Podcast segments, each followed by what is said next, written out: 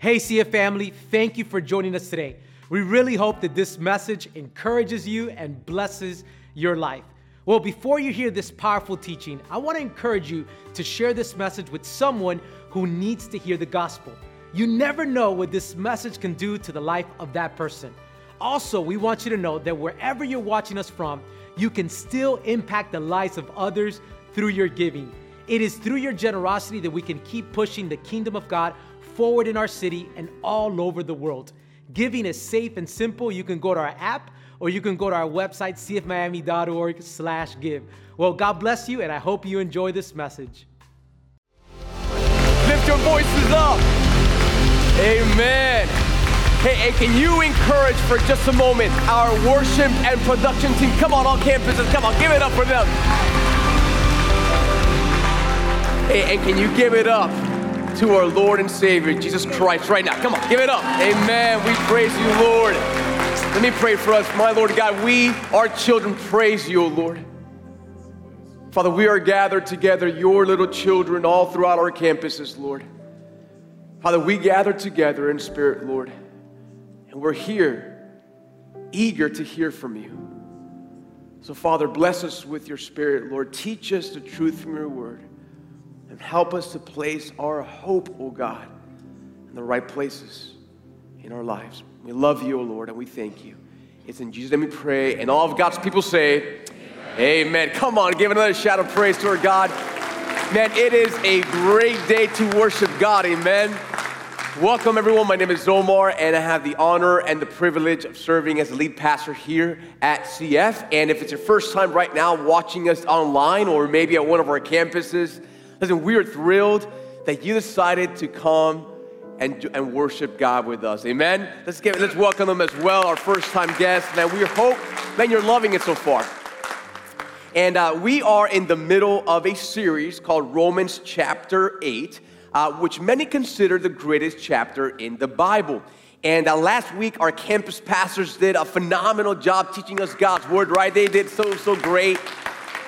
And today, we're going to continue this verse by verse study, and we're going to look at what is the hope of a child of God, the true hope, where we the, the true place where we should place our hope. In fact, I call this message the hope of our redemption. And so, wherever you find yourself, uh, let's turn our Bibles to Romans chapter 8, verse 22 through 24. And uh, wherever you're watching, you can follow along with me as I read, okay? Listen to God, what God's word says. For we know that the whole creation has been groaning together in the pains of childbirth until now. And not only the creation, but we ourselves, you and I, listen, we ourselves, we who had the first fruits of the Spirit of God, we groan inwardly as we wait eagerly for adoption as sons, the redemption of our bodies. For in this what? You can do a little better than that. For in this what? For in this hope, you and I, we were saved. In other words, God has very clearly taught us in His Word where we should place our hope, and that is in our future redemption, in the future coming of Christ. Amen? That is God's Word. You can go and take a seat, everybody, at all campuses. And, church, let me start off by sharing this with you. You know, several months ago, I, I shared with you that during my college years, I dabbled a little bit on the stock market. And as a result, I lost several hundred dollars, which for me at that time was a fortune, a lot of money. But, folks, here's what I realized in order to invest in the stock market, you either really know to know what you're doing or you need to find a financial professional to help you invest, someone that you can trust. And folks, now stay with me because back in the 90s, there was someone who was very, a very reputable stockbroker, someone who many people trusted, and his name was Bernie Madoff. In fact, how many of you know who Bernie Madoff is? Yeah, about a third of us know who Bernie Madoff is. Well, you're gonna find out who he was. Now, if you're, from, if you're not familiar who he was, let me just give you a quick overview of who Bernie Madoff was. To begin with, he, Bernie Madoff founded a firm back in the 1960s. And for many years, he was bringing really good, solid returns. He was a very reputable stockbroker. But, folks, in the 1990s, something changed. And he wasn't just bringing in really good returns for his investors, he was bringing outrageous returns for his investors. In fact, even when the stock market was going down, down, down, down, his profits were going up, up, up, up. In fact, they thought he was like a Wall Street magician. Now, to the point that not only did he lead the uh, highest grossing uh, firm in the NASDAQ um, stock market, but folks, he even became the chairman of the NASDAQ. And folks, here's how he became so successful. He would meet with people and he would share with them his investment strategy, and he promised, he guaranteed really high returns. And folks, because he had a strong reputation, many people put their hope on Bernie Madoff. Everyone say hope. hope. Yeah, they put their hope on Bernie Madoff. And, and, and, folks, listen, throughout the years, thousands of people place their hope on Bernie Madoff. But here's the thing most of the people that were investing with him were not ordinary people like you and I. They were not just novices. There were people, just, just not regular people. No, no, no, no, no, no. Listen, they were financial professionals, people who knew the industry, people who went to school and understood what a regular expected return, people who knew the stock market, they knew how it worked. And folks, even though his rate of return was contrary to what they knew was realistic, they still placed their hope on him. And folks, on December 2008, all that hope came crashing down. In fact, take a look. The news spread fast and quickly engendered panic amongst investors who gathered at the offices of their alleged swindler. Bernard Madoff was a Wall Street legend and pulled in big clients with big checkbooks. They invested their money with Madoff, in some cases all of their money, tens of millions of dollars, uh, which apparently he was taking, purporting to be uh, getting 10, 15% returns on their money, when in fact he had lost all of it and was just continuing in a pyramid fashion to get more investors' money and, and, and pretending to pay off the old people with good people's money. And now $50 billion in assets are wiped out, gone. His credentials seemed impeccable, a former chair of the NASDAQ, but a man who prosecutors claim used his cloak of professionalism to commit fraud on a massive scale. Madoff is alleged to have duped investors out of a staggering $50 billion in what could turn out to be the largest ever swindle by one individual. When tackled about his activities, the 70 year old is said to have admitted his operation was just one big lie. Yeah, one big lie. Listen, the investments were not real, the profits were not real, and everyone's hope came crashing down. Listen, and over 40,000 people in over 125 countries lost, get this, over 65, not million, billion dollars. Like that into the air. $65 billion lost by one man. And as a result of where they placed their hope, they lost, uh, many went into depression, and some even took their lives. So don't miss this. Because many of the people who placed their hope on Bernie Madoff Listen, we're financial professionals who should have known better, who should have known what they had been taught.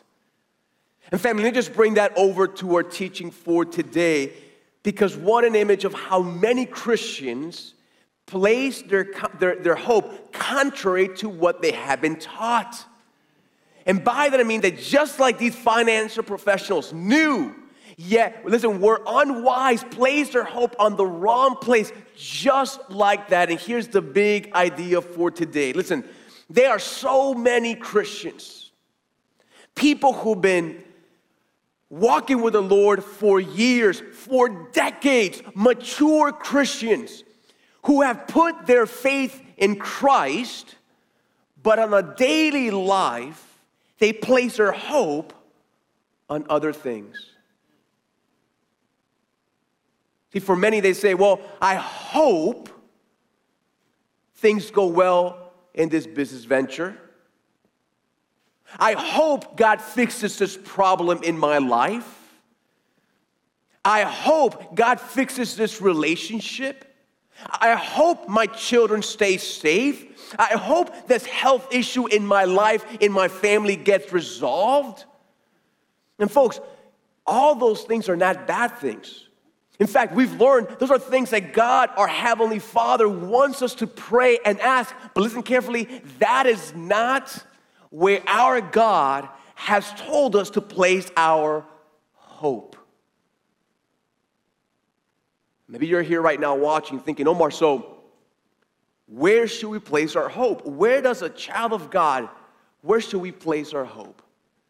We're going to find out today from Romans chapter 8. All right? So if you have your Bibles, go ahead and turn to Romans chapter 8. And uh, you can follow along in our app or in the listening guides that you can pick up on the way in if you prefer to write down notes. Today I have three thoughts for us on what is our hope. See, if are you all ready to dive into God's word today? Yeah? So write this down as point number one. Here we go. The hope of a Christian, the hope of a child of God is on the return of Christ and their future redemption. Amen. Now, folks, let's go back to the passage for today. Listen to what it says.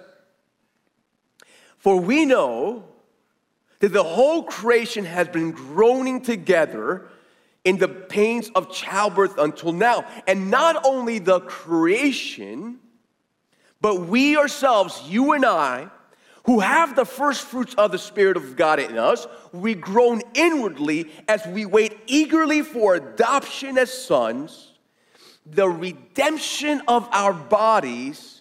For in this what? In this what? In this hope, we were saved. Now stop right there and circle the word hope for just a moment.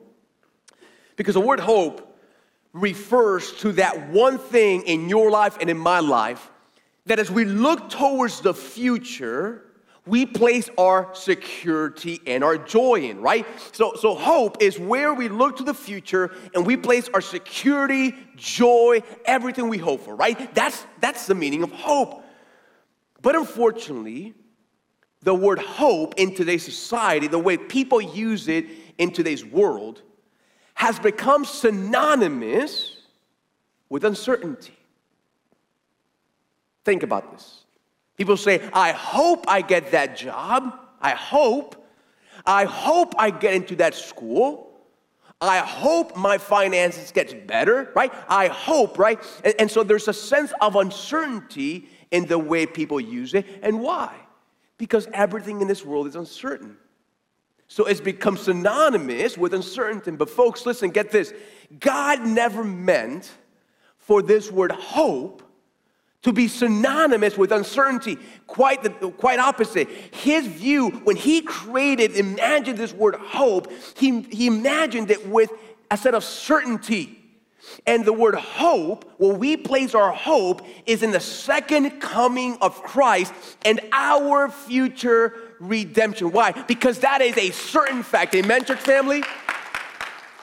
In fact, listen to how, how Peter puts it in 1 Peter chapter 1. He says this. He says, therefore, prepare your minds for action, be sober minded, and set your what? Hope set your hope, and notice, set your hope fully. Not partly, not mostly. Set your hope fully on the grace that we brought to you at the revelation or the second coming of Jesus Christ. And folks, listen, that was the hope of the early church. See, in their mind, the return of Christ was imminent. He was gonna come at any moment. And see, because that was their hope, listen, they never placed their hope on the temporal things of life. Right? Despite the suffering, despite the issues, despite the conflict, listen, what their hope was was not on what was happening in their life today, it was on the future return of Christ. Amen. Can I tell you? Throughout the century, throughout the decades, throughout the centuries, my fear is that many Christians have lost sight of that hope.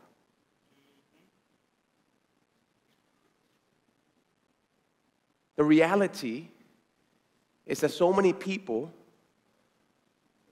place their hope not on the return of Christ, but on things going on in their life. In fact, I would venture to say if you ask that question to, to people, to, to church, to the people of God, a vast majority would never even think of saying, on the return of Christ, that's my hope. Yes, sir. So the question I have for you is where is your hope? If it's not on the return of Christ, it is not biblical hope. Oh, but Omar, that's not enough for me. If you know all the issues, that is uh, the whole concept of the return of Christ. Or, listen, that's not enough for me. But listen, then Christ is not enough for you.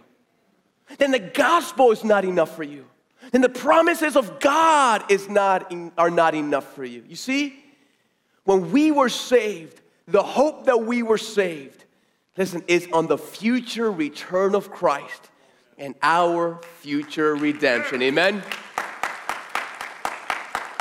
So the question is okay, so why is our hope? Why did Jesus tell us to put our hope there? Well, write this down as letter A and B. It's because redemption began at the first coming of Christ, but redemption will be completed at the second coming of Christ. See, when the Lord returns, a vast amount of all of his remaining promises will be fulfilled the moment that he returns. So you're probably wondering, Omar, what's going to happen when Christ returns? Well, write this down as big number two. When Christ returns, first of all, creation, the universe will be redeemed. And here's why. Listen, creation is waiting for Christ to return. Write this down as letter A. It's because creation was corrupted at Eden, at the Garden of Eden. In fact, let's go back to the verse. Let's do what it says. It says, For the creation waits with eager longing the revealing of the sons of God. For the creation was subjected to futility, not willingly, but because of him who subjected it. In hope, listen, creation has a hope, right? In hope that the creation itself will be set free from its bondage to corruption and obtain the freedom of the glory of the children of God. See, folks, here's what many people do not understand is that the world that we see today, the world that you saw when you're walking in today, isn't that is, is, is a distorted world. It's a corrupted creation. You see, when Adam and Eve in that garden, when they decided to rebel and sin against God and pull that tree, that fruit off that tree, listen, and sin entered into the world, not only they messed up everything in their life, but to the degree that it messed up everything in creation. Listen, creation became corrupted. It's not what it used to be when God created it. You know, one of the things that uh, many people love to do is watch sunsets, right? I'm sure many of you love to watch sunsets. And one of the things that I love to do whenever I'm in the west coast of Florida is to get in the water and watch the sunset come down. Yeah, don't pull my man card or anything like that, but I really enjoy getting to the water. It's just a cool experience to see in the water, see the, the sunset. It's, it's always beautiful to watch that. In fact, for just a moment, Imagine the most amazing sunset you've ever seen in your life, right? Picture that sunset. You seeing it? Listen, that sunset is a corrupted sunset. It's a shadow of what it was at creation. See, and because, listen, creation is corrupted, write this down, letter B. Creation now groans. It groans for its redemption. In fact, this is what God's word says. Again, it says, For we know that the whole creation has been what? Has been groaning together in the pains of childbirth until now. So, what does it mean for creation to groan? Listen, we live in South Florida. What season are we in right now? Summer. Hurricane. We are, we are in summer, Nigel. We are in summer. But in summer season, we're also in hurricane season, right? Oh, yeah. And we love the Saharan dust to come because it quiets down the hurricanes, but listen carefully. Listen, we all know the destructive power that hurricanes have. You may not know this, but from my understanding, when Hurricane Andrew stepped here, got here to, to South Florida, supposedly the eye came down 168th right here at our Palmetto Bay campus. In fact, this whole building was destroyed. We've seen the destructive power of a hurricane. You go to the Midwest, what do you see? Tornadoes. We see just a few months ago the destructive power of these tornadoes. If you look around the world, we see flooding everywhere. You see all these people losing homes, all this devastation. You go to the West and you see forest fires, turn on the news, you see forest fires. And throughout the world, listen, there are earthquakes rattling and breaking down communities. You see that we just happened a couple weeks ago, a major earthquake. And so, folks, all these natural disasters are all creation groaning, groaning for its redemption. And here's what happens. Listen, these natural disasters have been from the beginning of time, from the be- right after, right, right after the Garden of Eden. But here's the good news. The good news for creation is that when Christ returns, part of his restorative work is that he's going to make a new heaven and a new earth. Amen?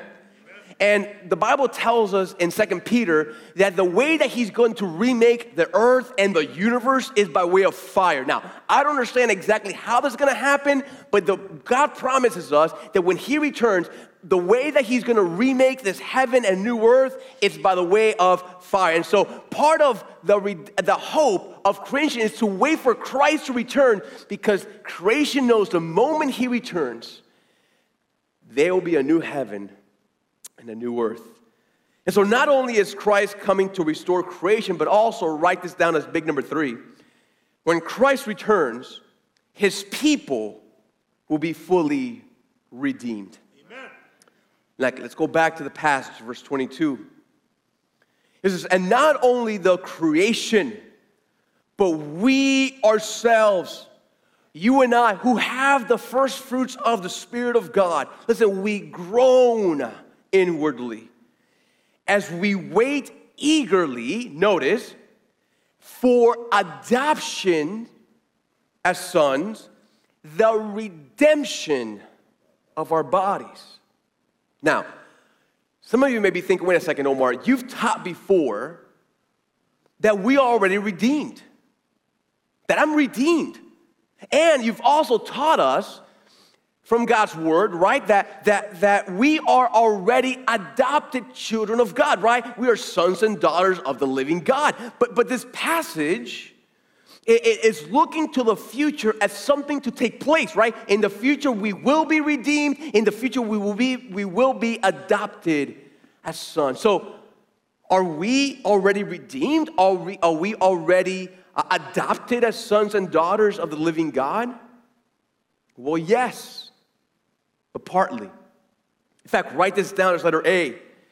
Listen, the redemption of our souls took place when Christ died on the cross. Amen. In fact, listen to what God's word says again.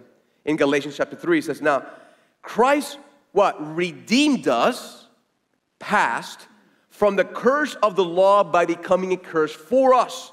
For it is written, Curse is everyone who is hanged on a tree. So, so listen, so get this. At the cross, right, when Christ came at his first coming, when the Lord died on that cross for us, right, he was dying for our sins, right, he was paying the price for our sins to, to free us from the penalty, from the curse of sin. And so the moment that he died for us, when we put our faith in him, listen, we, our souls, our, you know, we were redeemed because of what Christ did at that cross, right? But folks, listen carefully, write this down as letter B. However, the redemption of our bodies will take place when Christ returns. Now, why would we need new bodies? Well, First of all, listen, these bodies have a sinful nature. This body gets sick, we break down, we eventually die. In fact, the, the, the passage states that we inwardly groan. By the way, next week I'm going to be teaching a little more on what does it mean for us to be inwardly groaning and what the Lord does for us. So be back for that next week. But here's what happens when our physical bodies die, right? For those who are in Christ, for those who are believers in Christ, our souls go to be with the Lord. However, we do not have our future bodies yet. Now, keep in mind, our souls were designed to have a body. That's the way we were designed. So even though, right, after you and me pass away, we will be with Christ, we will be enjoying Him in the presence of the Lord, all those amazing experiences, right? Listen, we are still not fully complete because we don't have our bodies, future bodies yet. But what the Lord promises us is when He returns, He is going to give us a brand new body, what they call a glorified body. And folks, here is why it is so important, so important that we get new bodies. Listen to what it says in 1 Corinthians chapter 15. It says, I tell you, brothers, I tell you, sisters, flesh and blood. Listen, these bodies, these bodies, these earthly bodies cannot inherit the kingdom of God nor does the perishable inherit the imperishable. Behold, I tell you a mystery. Christ Fellowship, listen, God is going to reveal a mystery to you now. It says this We shall not all sleep, we shall not all die. Listen carefully, but we shall all be changed in a moment, in the twinkling of an eye, at the last trumpet. For the trumpet will sound when Christ returns. Listen carefully. And the dead, and the dead will be raised imperishable, and we shall all be changed. For this perishable body must put on the imperishable, and this mortal body must put on immortality. And when the perishable puts on the imperishable, and the mortal body puts on immortality, then shall come to pass a saying that is written Death is swallowed up in victory. Oh, death, where's your victory? Oh, death, where is your sting? So get it. When Christ returns, Scripture says it's to be an archangel that blows a trumpet that everyone on earth hears, right? And the moment that he returns, two things are to happen. First of all, for those who have passed away already, it says that their body, those dead bodies in the grave, will resurrect and they'll have a brand new body. And for those of us who have not died yet, it says, in the twinkling of an eye, these earthly bodies will turn into heavenly bodies. We will turn from these perishable body, imperishable bodies will turn into imperishable bodies. These new glorified bodies. And folks, we need, here's why it's important. We need these bodies in order to experience the future heaven. We need those new bodies. And folks, it makes sense. Think about this. Fish have a body perfectly suited for their life in the water.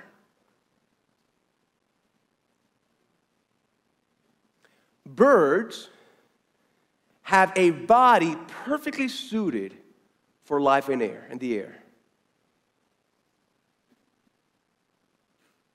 Animals, they have a body perfectly suited for life on land. And humans have a body perfectly suited by God to experience this earth. But listen, the body that we are going to get is perfectly suited to truly experience heaven. So, the question that a lot of people have when we talk about these things, right, is what are these bodies going to look like? Well, we get a lot of cues from the resurrected body of Jesus. So, one of the things we, we, we realize, right, is that we are going to be recognizable. That when we get to heaven, we're going to see each other and we are going to recognize each other. I'm going to see Chip and say, Chip, how are you, Chip? We're going to say, hey, Maria, hey, John Michael. You know, we're going to see each other and we're going to be able to recognize each other just like the disciples recognized Jesus. We're going to recognize each other. But let me just give us for a moment a bird's eye view uh, uh, of the differences between these two different bodies. So, for example, this body, our earthly bodies, it has a sinful nature. We're tempted by sin and we give into sin, we experience sin. But, folks, those glorified bodies, those new bodies, will, will not have a sinful nature. We won't be tempted by sin, and we will never give in to sin and experience sin ever again. Let me tell you something. One, I think one of the, the coolest, most wonderful, oddest things that we're all going to experience is how is it to live in a body that does not give into sin, that's not tempted to sin, right? What, what a glorious thing that would be for our eternity. It's gonna be so wonderful and odd because we're just so, we're so used to a sinful nature. But not only that, listen, these bodies, we get sick and we eventually die. Those future bodies will never get sick and will never die. Listen, these bodies, listen, get depressed and anxious. Many of you right now sitting here, you are discouraged, you're anxious about something. In those future bodies, we will never get anxious. We will never get discouraged you will never be sad. In these bodies, you get hurt, you get hit, you feel pain, you suffer. In those bodies, you will never feel pain ever again. You will never suffer ever again. You know, in these bodies, we hunger and thirst. In those bodies, we will never hunger or thirst. Now, let me explain something here I think it's important for us to understand. That does not mean that in our future bodies, our glorified bodies, that we will never drink or eat. In fact, when we saw Jesus, the resurrected Jesus, he ate a piece of broiled fish. Remember that? The fish, right? So he ate fish, and one of the promises that we have is that when all redemption is done and all his children are gathered together in heaven, we're gonna have the marriage supper of the Lamb, right? So we're gonna get together and we're gonna share a meal with the Lord. It's gonna be amazing. But the difference is that now you and I drink and you and I eat for sustenance. If you don't drink for a couple of days, for several days, you're gonna feel it. You're gonna die. If you don't eat, eventually you will die. But in, though, but in the new body, listen, we will be able, able to eat not out of necessity for sustenance, but simply out of joy and pleasure. Amen? Now, Someone loves to eat over there, right? We're like, man, I can't wait to eat that burger with no consequences, right? You know, in that in this body, we travel slowly. You know, when you walk, it's three, four, five miles per hour. You know, you can run, and some of us are a little faster than others. We get it, but for the most part, we're pretty slow. We see with Jesus that he actually traveled rather quickly. It seems like glorified bodies, he traveled long distances quickly. It seems that our glorified bodies are not no longer bound to the law of, gra- of gravity. That's just for this created order, which is another thing that we're going to get used to in that new body, in, in that new world. And last but not least, listen, there'll be no more disability and no more scars. You know, many of us know people who are disabled, who have mental illnesses, who have scars because of an issue, an operation, a fall. Listen, that new world, there'll be no more wheelchairs. There are no, no more mental institutions. There'll be no more illnesses of any kind. And listen, your body will be perfect. A perfect, brand new body for all eternity. And so let me end with this. There is going to be one body in heaven that is not perfect.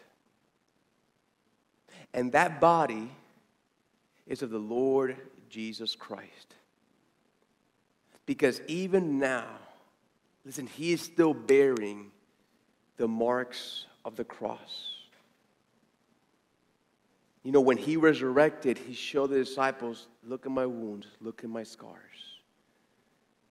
And for all eternity, for thousands of years, we're going to look at our Lord and Savior, Jesus Christ in heaven, and we will always be reminded of what it took our Lord to save us, to redeem us, so that we could spend eternity in heaven.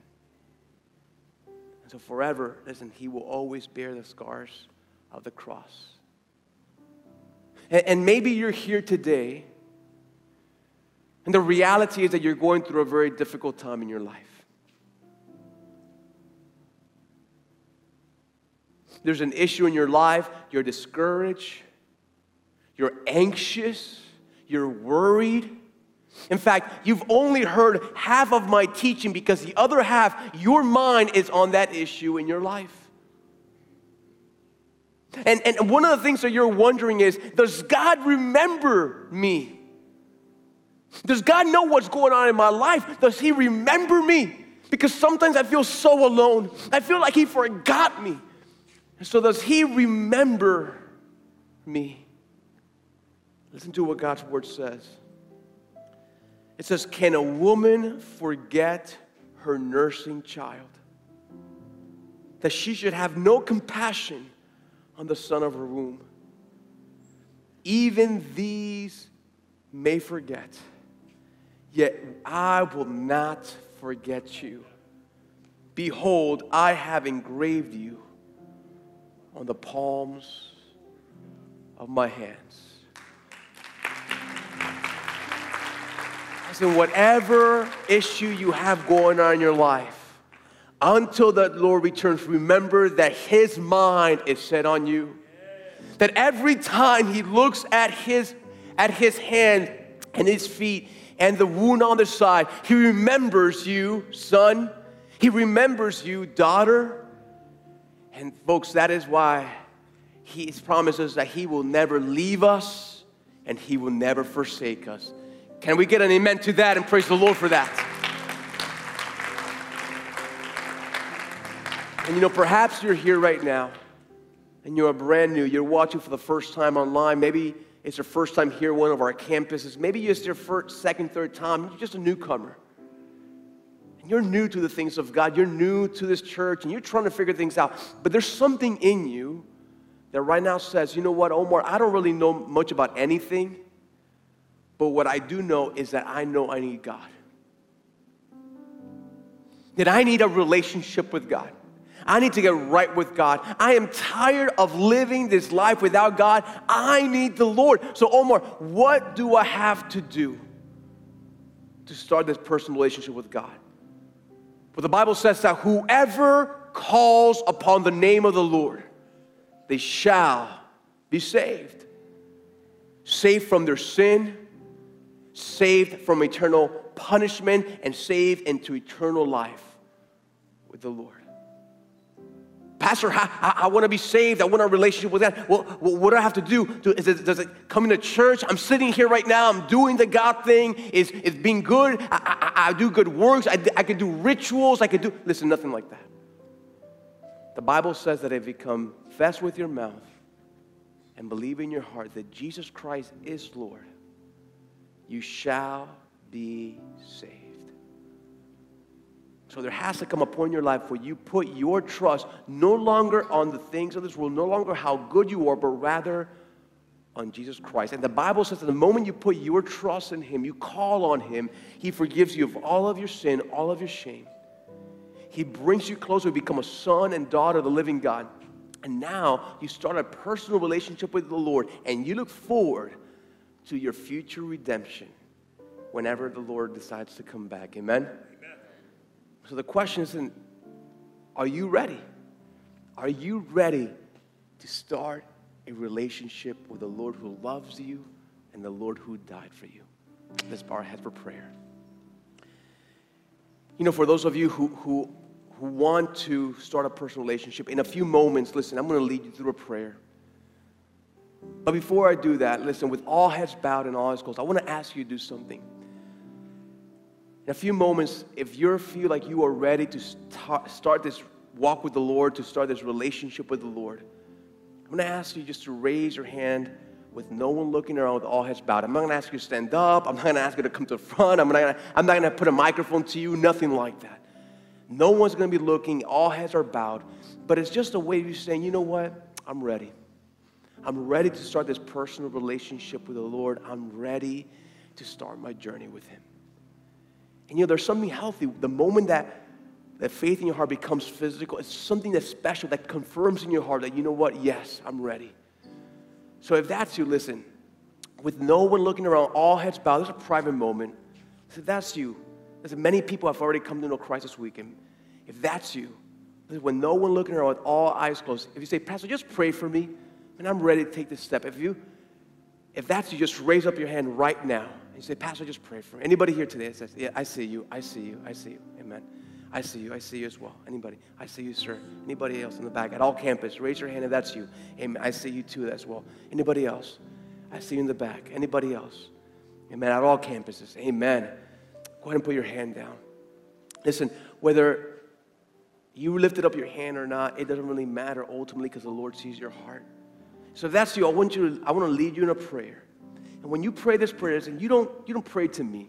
I've told you before, I'm only a man, I cannot save you. You pray to the God who loves you and who died, and sent his son to die for you, right? So that's you.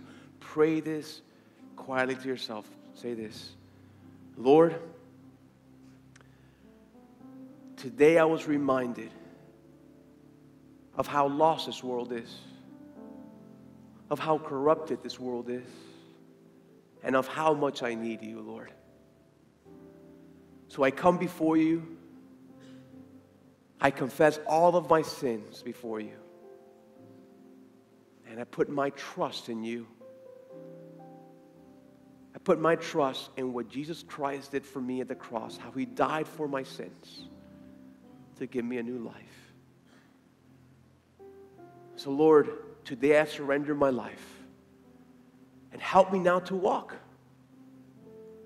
a life in a way that honors you and glorifies you. And let me put my hope not on the things of this world, but on the future redemption that awaits me. Thank you, Lord, for saving me today. It's in the precious name of Jesus I, I pray. And all of God's people say, Amen. Hey, can you encourage, man, so many hands across all campuses? Glory to God, listen carefully. If, you, if you're watching online and you pray that, Go to cfmiami.org slash connect, fill out that form online, and one of our pastors will follow up with you. But if you're one of our campus, listen, I would encourage you. I know it's easy, you're hungry, right? You want to go out. Listen, stop by the Next Step booth at your campus. You'll see a big sign that says Next Step. Stop by right there. We, our teams will be able to connect with you for a brief moment, give you a brand new Bible. But what's important is that then our pastors could then follow up with you and help you take next steps in your walk with Christ, right? So on your way out, make sure you stop by your next step booth, right? Well, I'm gonna call all campus pastors to the front. Christ Soldier, be back next week as we continue this series on Romans chapter 8. I love you all. Have a great weekend.